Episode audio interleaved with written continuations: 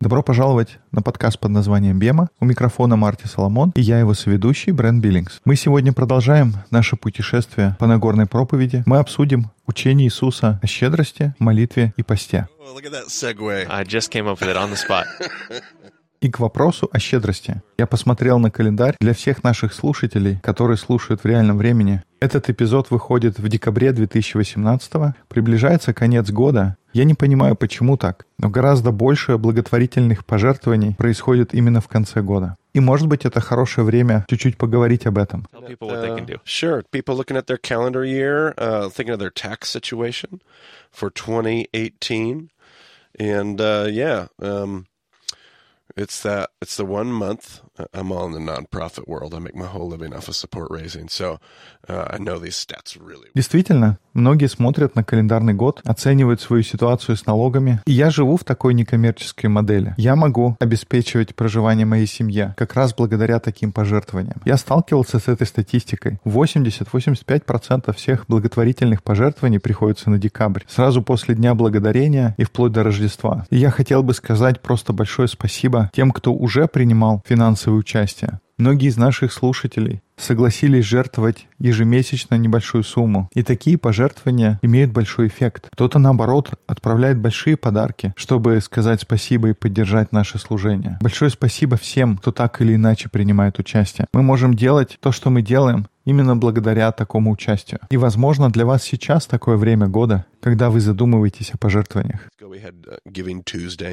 Right after, you know, get Thanksgiving season. Right after Thanksgiving, you have Black Friday. Then you have Cyber Monday, and we're spending like Всего несколько недель назад прошел так называемый благотворительный вторник. Вы знаете, бывает черная пятница, потом киберпонедельник, и в эти дни мы тратим просто безбожные суммы. Того, что мы тратим, хватило бы накормить и напоить мир на 8 лет вперед, а мы это все тратим в один день. И какой-то благородный человек несколько лет назад начал говорить о благотворительном вторнике. Это хорошо, что есть люди, которые говорят, послушайте, раз уж мы тратим много денег, почему бы не потратить в дополнение к тем вещам, которые мы хотим или в которых нуждаемся, почему бы в это же время не потратиться на что-то другое важное? И даже если благотворительный вторник прошел, все равно есть время в этом году еще, чтобы сделать пожертвование. We got a link on our Bayma page. You can go to impactcampusministries.com, find donate links there. People can support anything. People can support me.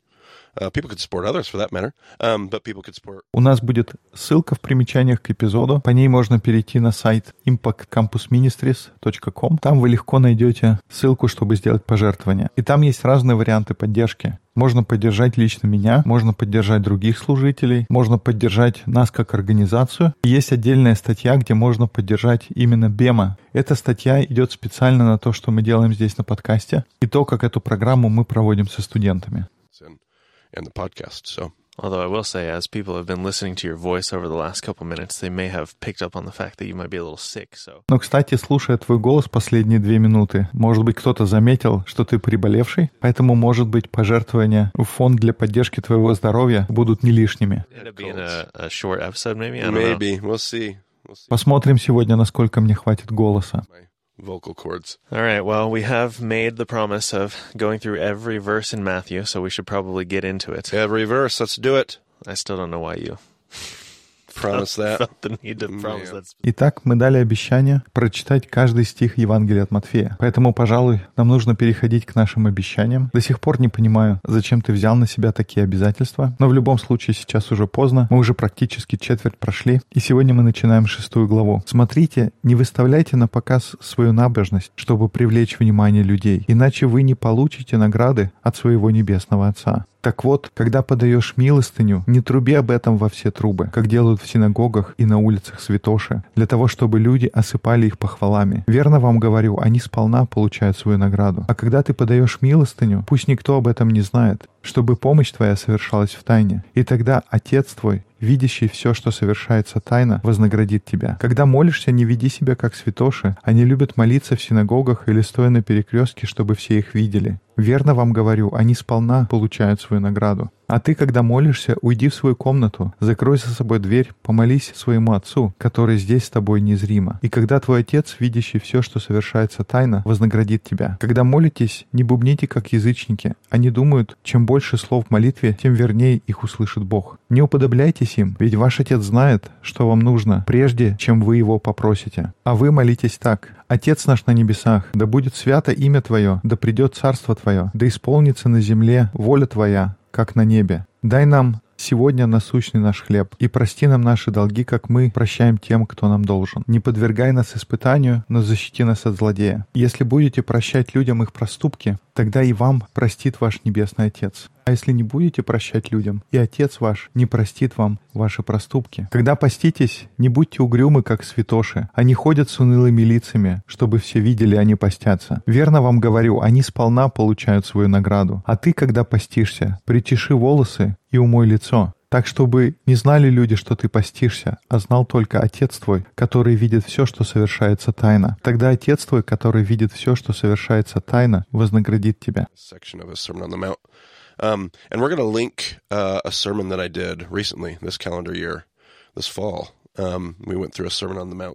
Давайте сразу проясним несколько вещей. Мы недавно делали серию уроков по Нагорной проповеди. Ссылка на них будет в примечаниях к этому эпизоду. То, о чем мы будем говорить сегодня, более-менее будет повторять тематику тех уроков. И формат проповеди отличается от формата подкаста, поэтому, может быть, кому-то это понравится даже больше.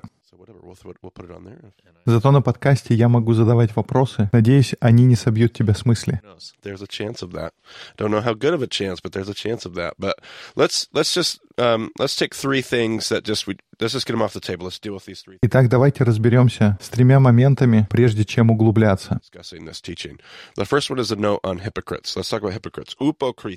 И первый вопрос касается слова лицемеры или святоши. По-гречески это слово звучит как хипокритус, и по-гречески это просто означает актер. И сегодня, когда мы говорим слово лицемер, оно приобрело тот смысл, которого не было во времена Иисуса. Как бы ты сказал, что обычно мы имеем в виду, когда говорим «хипокритос», «лицемер» в наше время?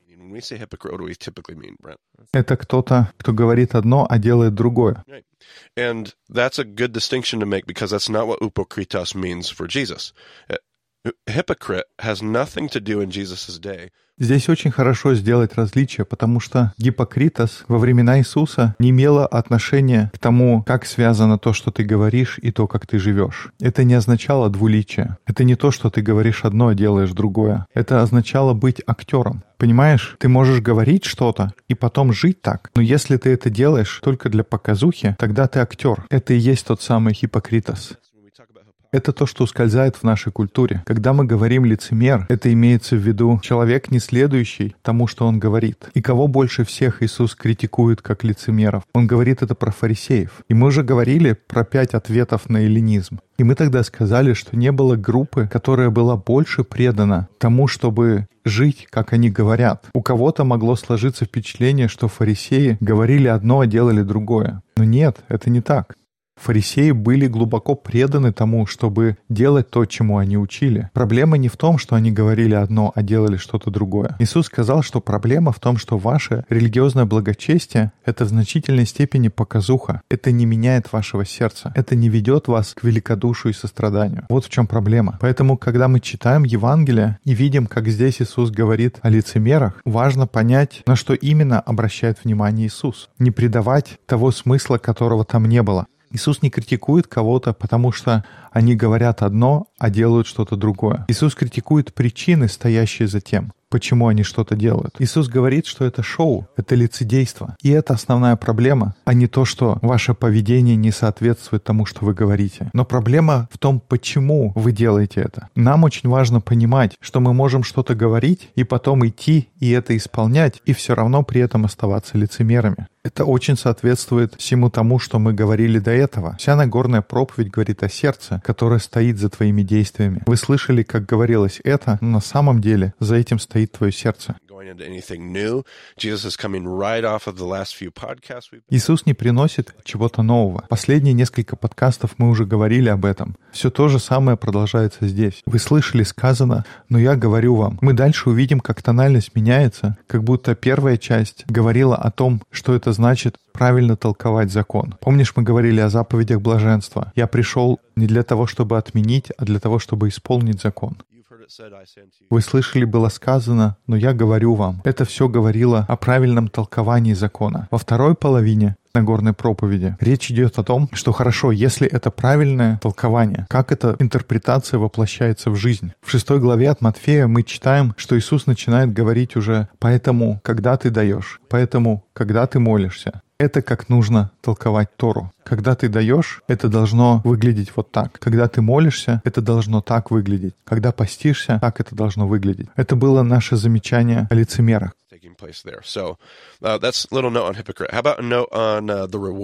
Uh. How about uh, that? Um, as far as the reward goes, uh, notice that the reward, if you do these things like the Теперь пару слов о том, как Иисус говорит о награде. Если ты делаешь что-то как хипокритос, как лицемер или лицедей, как актер, Иисус говорит, ты уже получил свою награду. Это звучит как настоящее время или как будущее. Это звучит даже как прошедшее. Если ты делаешь все эти вещи только для того, чтобы тебя увидели, Иисус говорит, это вся награда, которую ты получишь. Похвала от зрителей — это единственная награда, которую получает актер. Это награда прямо здесь и сейчас.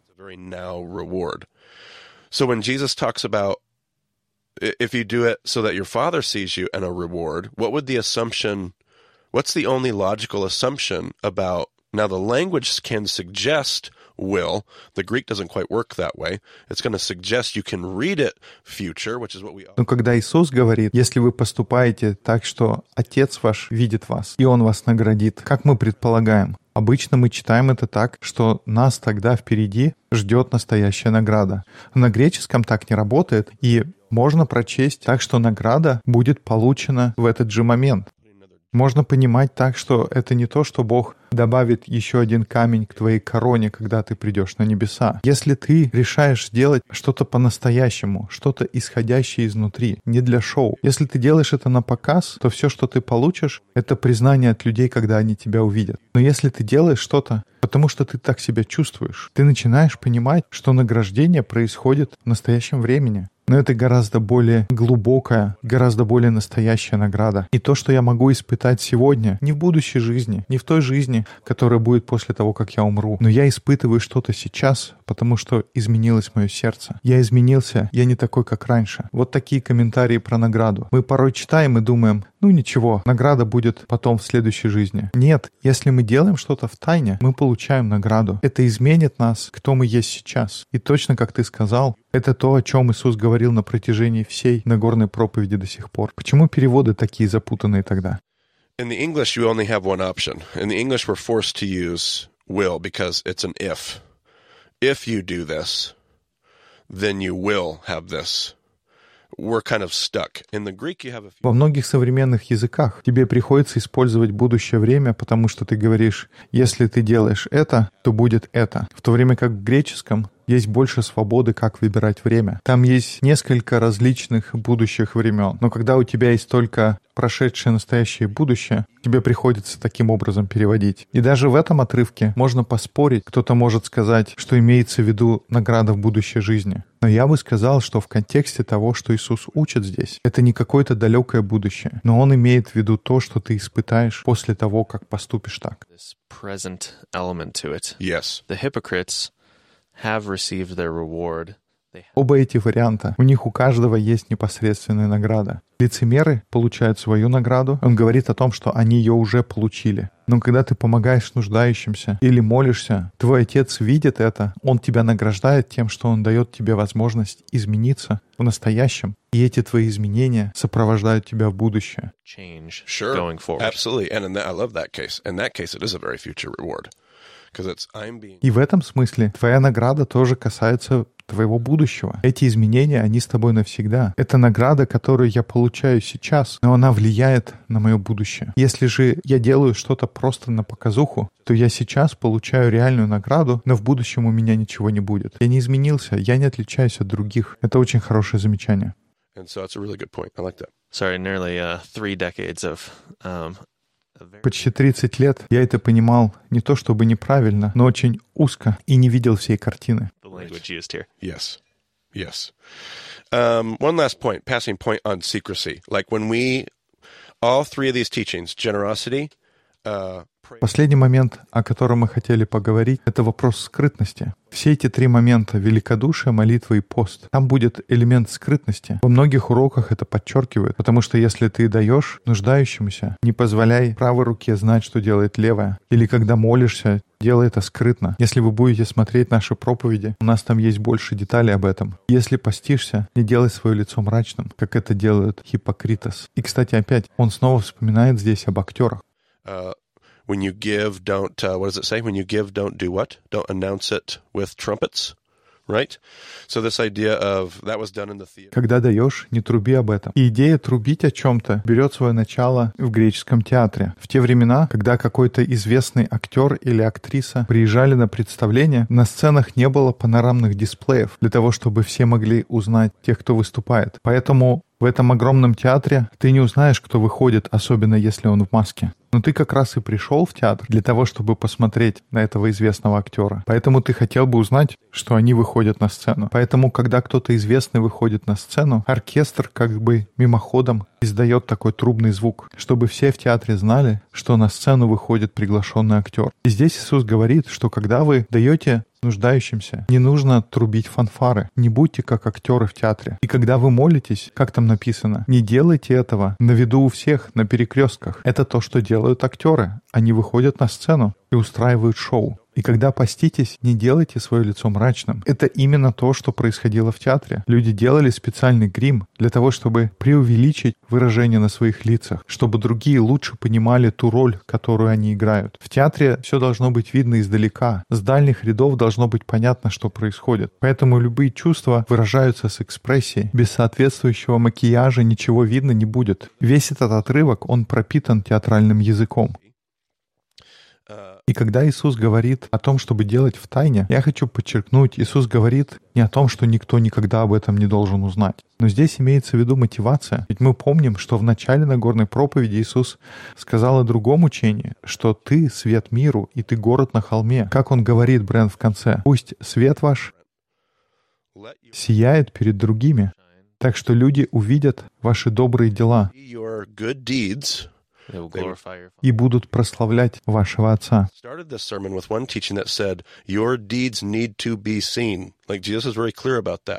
Um, То есть мы видим, что Иисус начинает эту проповедь, Он говорит, что ваши дела должны быть видны. Он это очень четко сказал. Мы и дальше в Новом Завете читаем, что Павел говорит, «Следуйте за мной, как я следую за Иисусом. Подражайте мне, как я подражаю Христу». То, как мы идем с Иисусом, это должно быть видно. Люди могут видеть это. И поэтому здесь Иисус говорит не о том, что тебе нужно быть незамеченным. Здесь Иисус говорит о мотивации. Если вы делаете что-то, чтобы вас видели, не делайте этого на показ, делайте это в тайне. Но это не значит, что их никто не увидит. Go into your closet, and we like picture the place where we keep the vacuum and the brooms, right? Кстати, хороший пример, я о нем говорю в нашей серии проповедей, это молитва. Там сказано «пойди в свою комнату». И мы себе представляем какую-то подсобку, в которой мы держим швабру и пылесос. Но это не то, что имелось в виду в те времена. Там были комнаты для молитвы. Когда ты приходишь в храм, у тебя есть комната для молитвы. И если я вижу, что Брент пошел в эту комнату, мне полностью понятно, что там будет происходить. Я знаю, что он там молится. Я иду в молитвенную комнату, чтобы иметь свое время с Богом. И это время меня никто другой не видит. Я иду в то место, где есть только я и Бог. И тогда понятно, что Иисус имеет в виду. И я часто слышал эти отрывки, потому что, когда я пощусь, я обычно говорю об этом, потому что я учитель, и у меня есть свое лидерство. Я хочу говорить с людьми о посте. Ты, Брент, знаешь много людей, которые регулярно постятся? I, I don't know. Right, like hardly any, right? Сложно сказать, не могу припомнить. Yeah, I can't think of anybody else. yeah, and I don't do it all the time. Я не делаю посты на регулярной основе, но когда я пощусь, я говорю об этом со своими учениками. Мы зачастую не знаем, как поститься, но люди всегда приходят ко мне, и они говорят, но ты не должен говорить о посте. Иисус сказал, что никто не должен знать об этом. Тебе нужно это делать в тайне. Я говорю, в каком смысле? Мой пост должен быть виден, чтобы люди понимали его и прославляли Бога. Но если я это делаю на показ, то это вся награда, которая у меня будет. И я надеюсь, я пощусь из-за гораздо более глубоких, значимых причин. Если действительно так, я хочу, чтобы другие люди видели, что я пощусь. Но если я делаю только чтобы получить внимание, моя награда будет очень маленькая. Но если я пощусь по правильной причине, у меня будет гораздо более глубокая и долгая награда. И этот пример с молитвенной комнатой, он очень показательный. Если у вас будет возможность, эти уроки стоит посмотреть только ради него. Такой наглядный пример очень хорошо помогает понять, о чем идет здесь речь. Absolutely. Absolutely. Okay, so so let's deal with what we what I do think is going on here. Brent, if you were to take, you had three things here. You had... А теперь давайте поговорим вот о чем. Брент, у тебя здесь есть три момента. Учение о том, как давать нуждающимся, учение о молитве и учение о посте. У тебя открыт отрывок перед тобой. Какому аспекту из этих трех Иисус уделяет больше всего внимания? Здесь больше всего говорится о молитве.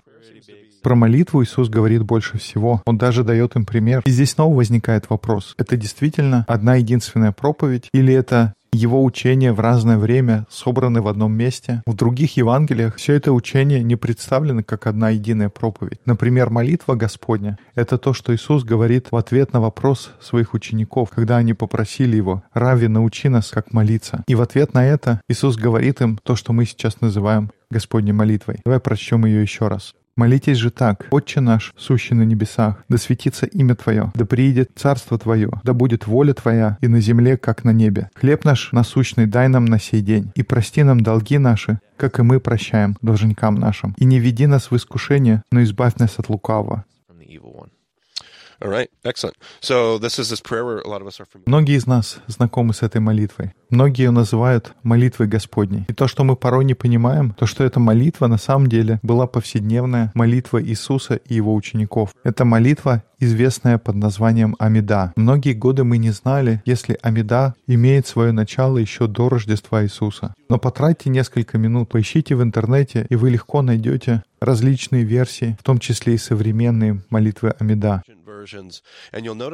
Если смотреть на то, как версия молитвы менялась со временем, мы видим эволюцию иудаизма. Со временем молитва Амида росла и росла, и она стала довольно объемной и глубокой. Но вы легко заметите, что формат этой молитвы, он соответствует тому формату молитвы Амида, которую дал Иисус. Иисус не цитирует какую-то новую молитву. И в недавних археологических открытиях мы нашли версии молитвы Амида, которые были написаны до Иисуса. Поэтому мы знаем, когда Иисус произносит ее, эта молитва Амида, она уже использовалась. Более того, они читали эту одну и ту же молитву каждый день в обеденное время, в полдень. Я не знаю, в то время это соответствовало обеду, или они отправлялись на молитву в храм, и нужно было произнести эту молитву в середине дня. Но эта молитва произносилась стоя. Люди вставали группами по 10 человек. Мы очень подробно об этом говорим в тех проповедях, которые будут в примечаниях. И древняя версия этой молитвы на иврите звучит так.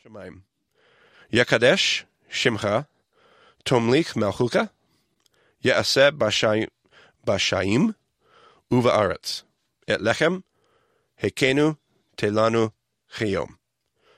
If you translate that, it says this Our Father, the one who dwells in heaven, Если перевести, то это будет звучать так. «Отче наш, сущий на небесах, пусть светится имя Твое, пусть придет Твое царство, когда мы исполняем волю Твою здесь на земле, так же, как она исполняется на небесах. Дай нам хлеб на наш сегодняшний день». И некоторые найденные версии, они включают фразу, где говорится «И избавь нас от злого» или того, кто проклят. Поэтому, когда к Иисусу приходят ученики, это не здесь, не в Матфея, но в другом Евангелии, они говорят «Рави, научи нас молиться». Иисусом отвечает, вы знаете, как молиться. И он цитирует им молитву, которую они всегда произносят в полдень. Эта молитва не какая-то новая для них. Он говорит им ту же самую молитву. Он говорит им, вы знаете, как молиться. Просто молитесь. Нет какой-то особенной молитвы. В молитве нет какого-то секрета, нет какой-то неземной формулы, где нужно все правильно слова расставить по своим местам. Мы молились уже тысячи лет в разные времена, разными способами, поэтому просто молитесь. Я думаю, то же самое относится и к сегодняшнему дню. Что-то мы неправильно сказали, неправильные слова использовали. Просто молись. И я думаю, то, что хочет Иисус сказать, пойми, из-за чего ты это делаешь. Не делай это на показ, Просто молись. Но здесь есть одна вещь, которая уникальна. Прочти еще раз ту молитву, которая есть в Евангелии от Матфея. А затем я прочитаю древнюю версию Амида, которую археологи нашли и датировали примерно первым веком до нашей эры. И мы попросим наших слушателей сказать, в чем там разница. Ну, может быть, сказать они нам не смогут, но, может быть, они смогут задуматься, где чего не хватает. «Отче наш, сущий на небесах, да светится имя Твое, да приидет царство Твое, да будет воля Твоя и на земле, как на небе. Хлеб наш насущный дай нам на сей день, и прости нам долги наши, как и мы прощаем должникам нашим. И не веди нас в искушение, но избавь нас от лукавого». Okay, here's the other version. Our Father, the one who dwells in heaven, May your name be holy. Вот как звучит другой вариант. Наш Отец, пребывающий на небесах. Да будет свято имя Твое, да придет Царствие Твое, когда мы исполняем Твою волю здесь, на земле, так же, как она совершается на небесах. Дай нам сегодня хлеб наш насущный и избавь нас от лукавого. Звучит так, что очень похоже. Практически слово в слово кроме одного небольшого утверждения, которое добавил Иисус. И что это были за слова, которые Он добавил? As we и прости нам долги наши, как и мы прощаем должникам нашим. To this day, I have not found one single version of the Amida, not Этого стиха не было в древней версии. И вплоть до наших дней не было ни одной версии молитвы Амида, ни древней, ни средневековой, ни современной, в которой говорилось о том, что мы прощаем должников. Одно, может, два столетия спустя, после Иисуса, была добавлена фраза, где говорилось о том, что Бог прости нас. Это почему я говорил об окончании, потому что Иисус говорит «и прости нам долги наши». И эта фраза в итоге оказывается в Амида. То, что никогда в Амида не попадает, это фраза «как и мы прощаем должникам нашим». Никогда нет такого упоминания. Это потому, что в еврейском сознании ты не станешь просить об этом. Прощение — это не наша забота. Прощение оно приходит от Бога. Единственное, о чем мне нужно беспокоиться, это о том, чтобы Бог простил меня. Живу ли я правильно и простит ли Бог меня, если я ошибаюсь в чем-то. И если я смотрю на Брента, я надеюсь то, что Бог простит его. Я надеюсь то, что Брент попросил Бога о прощении. Но это не моя задача прощать Брента. Это Бог должен прощать Брента. И если Брент поступил неправильно по отношению к кому-то, это между ним и Богом. Если Брент поступил неправильно по отношению ко мне, это между ним и Богом. И мое искушение отомстить — это тоже между мной и Богом. Но никогда не идет речь о том, что я должен простить Бренту. Это одна из спорных вещей, но мы воспринимаем это как само собой разумеющееся. И мы не понимаем, насколько противоречиво было высказывание для тех времен. В атмосфере иудаизма первого века Иисус говорит о том, что тоже участвуем в процессе прощения. Иисус как бы говорит, что дело не в том, прощает Бог или нет. Речь о том, будешь ли ты участвовать в процессе прощения. Уже позже, в более поздних версиях иудаизма, там есть место идеи прощения других людей. Я не хочу сказать, что иудаизм этого не понимает. Но во времена Иисуса, в равинском мировоззрении первого века, эта идея является радикальной концепцией, о которой он говорит снова и снова. God forgives sins. I'm inviting you into the redemption process. God, Jesus says, is inviting you. Он говорит, прости, Господи, я приглашаю тебя в этот процесс искупления. Иисус говорит, что Бог приглашает тебя в процесс прощения, потому что прощение — это что-то, что меняет наши сердца. И как ты сказал, это мотив, который появляется снова и снова. Тора предназначена для того, чтобы изменить наши сердца. Она должна научить нас, как жить таким образом, чтобы мы стали другими людьми, и прощение играет решающую роль в этом процессе. И, может быть, Брент, ты обратил внимание, я уже говорил о двух половинах Нагорной проповеди. Помнишь, я сказал, что первая половина о том, как правильно толковать Тору. И есть вторая половина, где говорится о том, как применять такое толкование. И когда мы говорим о двух половинах, какие мысли обычно возникают? Точно так же, как в заповедях блаженства. У нас нет четкого доказательства, что там есть хиазм. Но если он там есть, то что находится в центре него, Брент, как ты помнишь? Uh, Это было милосердие. Прямо до этого шли алчущие и жаждущие правды. hungering. hungering and thirsting for righteousness. Yes, and and we suggested that possibly if the beatitudes are chiastic, and I think they are personally, the point of that chiasm is going to be if you really hunger and thirst for righteousness, И у нас была идея, что если это действительно хиазм, то если ты алчишь и жаждешь правды, то то, как найти эту правду, это проявлять милосердие. И теперь, если Нагорная проповедь является большим хиазмом, некоторые из исследователей такое предполагают, то в центре этого хиазма находится молитва Господня. И если смысл Господней молитвы в прощении, разве не будет это укладываться в одну стройную картину? Это тема всей Нагорной проповеди, но это же тема заповеди блаженства. Если хочешь понимать, что такое праведность, прояви милосердие. Если ты хочешь быть человеком, который живет по заповедям блаженства, это будет означать, что ты прощаешь. Если вы сомневаетесь, что это то, к чему ведет Иисус, что Он говорит сразу же после этой молитвы, Брент? Сразу же после того, как Он учит, как молиться, какие слова идут сразу же за этим? Ибо если вы будете прощать людям согрешения их, то простит и вам Отец ваш Небесный. А если не будете прощать людям согрешения их, то и Отец ваш не простит вам согрешений ваших. В этой молитве много на что есть обратить внимание. Но то, на что Иисус обращает внимание, это та часть, которую Он только что добавил сам. Это часть про прощение. Похоже, это действительно движущая концепция Нагорной проповеди. Все, чему Иисус учит на протяжении этих глав. Не злись, возлюби своих врагов. Если алчишь и жаждешь праведности, то проявляй милосердие. Во всем речь идет о том, чтобы строить отношения с другими людьми. Это все о других людях. Это о том, как ты относишься к другим. Это не о твоей высокой морали. Это не о какой-то возвышенной праведности, где я хожу в близости к Иисусу. Важно, как я отношусь к другим. Если вы хотите знать, что значит следовать за Богом, не надо разыгрывать спектакль. По-настоящему погрузитесь в него и научитесь прощать людей, любить людей, проявлять милосердие к другим людям. Как он позже потом скажет, возлюби Бога и возлюби ближнего. Become people of the text. become people of the text. The tagline that I never use, Well, but it's on our, И будь человеком текста. Да, это наш знакомый слоган. who we are and what we do. exactly. Yep. You know what's funny is as I was reading this whole section at the beginning of the podcast, I realized something. Uh, so from about third grade to sixth grade, I was a part of the Catholic Church. Yes. And at uh, you know, at some point, I started like reading things, and I'm like, oh, this- I don't know. Знаешь, интересно, когда я читал текст в начале подкаста, я кое-что понял. Примерно с третьего по шестой класс я ходил в католическую школу. И когда я слушал, чему там учили, все как-то не складывалось. И вот эта часть, где говорится то, что не нужно болтать, я использовал ее для того, чтобы внутри не принимать католические традиции. They think they'll be heard because there are many words. Yep. Well, somehow I like read right over the pagans part. Right. For some reason, I thought like, I don't, I don't know what I thought, but I was like, oh well, why would you say the Hail Mary like a hundred times? That's just babbling. But I I'd- see. I would not necessarily. И я как-то не обращал внимания на ту часть, где он говорит про то, что так говорят язычники. Но я думал, Ави Мария по сто раз повторять — это просто болтовня. Но с другой стороны, Иисус говорит, но молитесь вот так, а «Отче наш» очень часто используется в католической традиции. So Jesus you know. seems to actually support liturgy Mhm.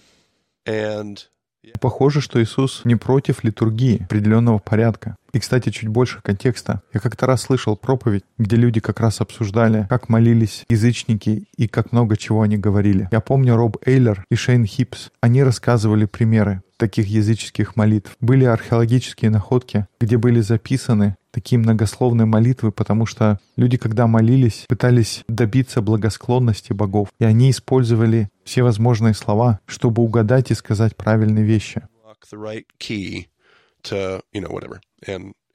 Они как будто подбирали правильный ключ. И это укладывается в контекст того, что только что сказал Иисус. Ты знаешь, как молиться. Не нужно болтать, как язычники. Я уверен, они, может быть, чувствовали себя точно так же, как ты, что зачем так часто повторять одно и то же. Но я уже раньше говорил о подкасте, о духовных практиках. И одна из вещей, то, что я люблю произносить одно и то же благословление каждое утро перед едой. Потому что эти слова в итоге начинают говорить ко мне. И я думаю, один из моментов, к которому подводит здесь Иисус, что это не какое-то магическое заклинание. Просто молись. Просто молись, как ты уже умеешь. Я думаю, может происходить эффект колыбельный, потому что вначале ты говоришь, и ты думаешь о том, что ты говоришь, но потом ты уже произносишь все наизусть и перестаешь думать о смысле. Но если продолжать говорить, в итоге происходит то, что ты говоришь, и тогда уже те слова, которые ты произносишь, они начинают говорить тебе. Right. And I do think about my Catholic brothers and sisters that really love the faith and the faith has meant something to them. What is the difference between the person that was raised in the Catholic Church and just doesn't get it between the ones that? И я думаю о моих католических братьях и сестрах. Есть люди, для которых католицизм глубоко укоренен в них. Это не просто шоу. Они с детства выросли в нем. И для многих из детей, которые выросли в той вере, это просто представление, и они говорят просто потому, что так привыкли. And the people that were able to are either mentored and discipled in such a way that they were able to push through. It's not just a show. Кого-то просто научили или были воспитаны в такой традиции, но были, которые смогли пройти дальше, и для них это уже не просто представление. Духовные практики начинают совершать работу во мне. Когда я общался с ними, они говорили о своей вере, о католицизме, и я видел какой-то глубокий колодец, из которого вытекает много мудрости. Там есть многому, чему можно учиться. Я думаю, во многом это вокруг той же самой идеи, о которой говорил Иисус. Что это? Действительно в твоем сердце? Или это просто лепетание? Это шоу? Или это исходит из глубины тебя? Это должно быть между тобой и Богом, потому что тогда это изменит твое сердце. И очень важно читать все слова в отрывке. A, a lesson well learned. Yeah. О, это хороший урок. It only took me like 25 years to figure it out. That's right. That's right. It's so weird. У меня ушло 25 лет, чтобы прочесть до конца. Как часто я читал этот отрывок, и только сегодня на подкасте я увидел, насколько неправильно и каких слов я там не замечал. Так что всегда есть что-то новое, всегда нас ждут какие-то открытия. И каким образом эти открытия совершить, это когда вы боретесь с текстом. И я надеюсь, вы делаете это в сообществе. Это будет мой переход к дискуссионным группам. Like that. Get it one. You're all about the segues today. I apparently, Man. but this is a great time. If you're listening to this podcast in real time, Сегодня у нас много переходов на подкасте. Если вы слушаете в реальном времени, у нас будет перерыв на рождественские праздники. На сайте bemadiscipleship.com есть карта дискуссионных групп. Если у вас в районе нету, ее легко можно начать. На сайте есть немного информации об этом. Можно связаться с нами. Марти отвечает на Твиттер. Его можно найти как Марти Соломон. Меня как я IBCB. Есть форма для связи на сайте. Support. В примечаниях к эпизоду будут ссылки, как можно поддержать Марти и служение Бема. И хорошего завершения года. Увидимся с вами в следующем году. Спасибо, что слушали подкаст под названием Бема. С Новым годом и Рождеством. До скорых встреч в эфире.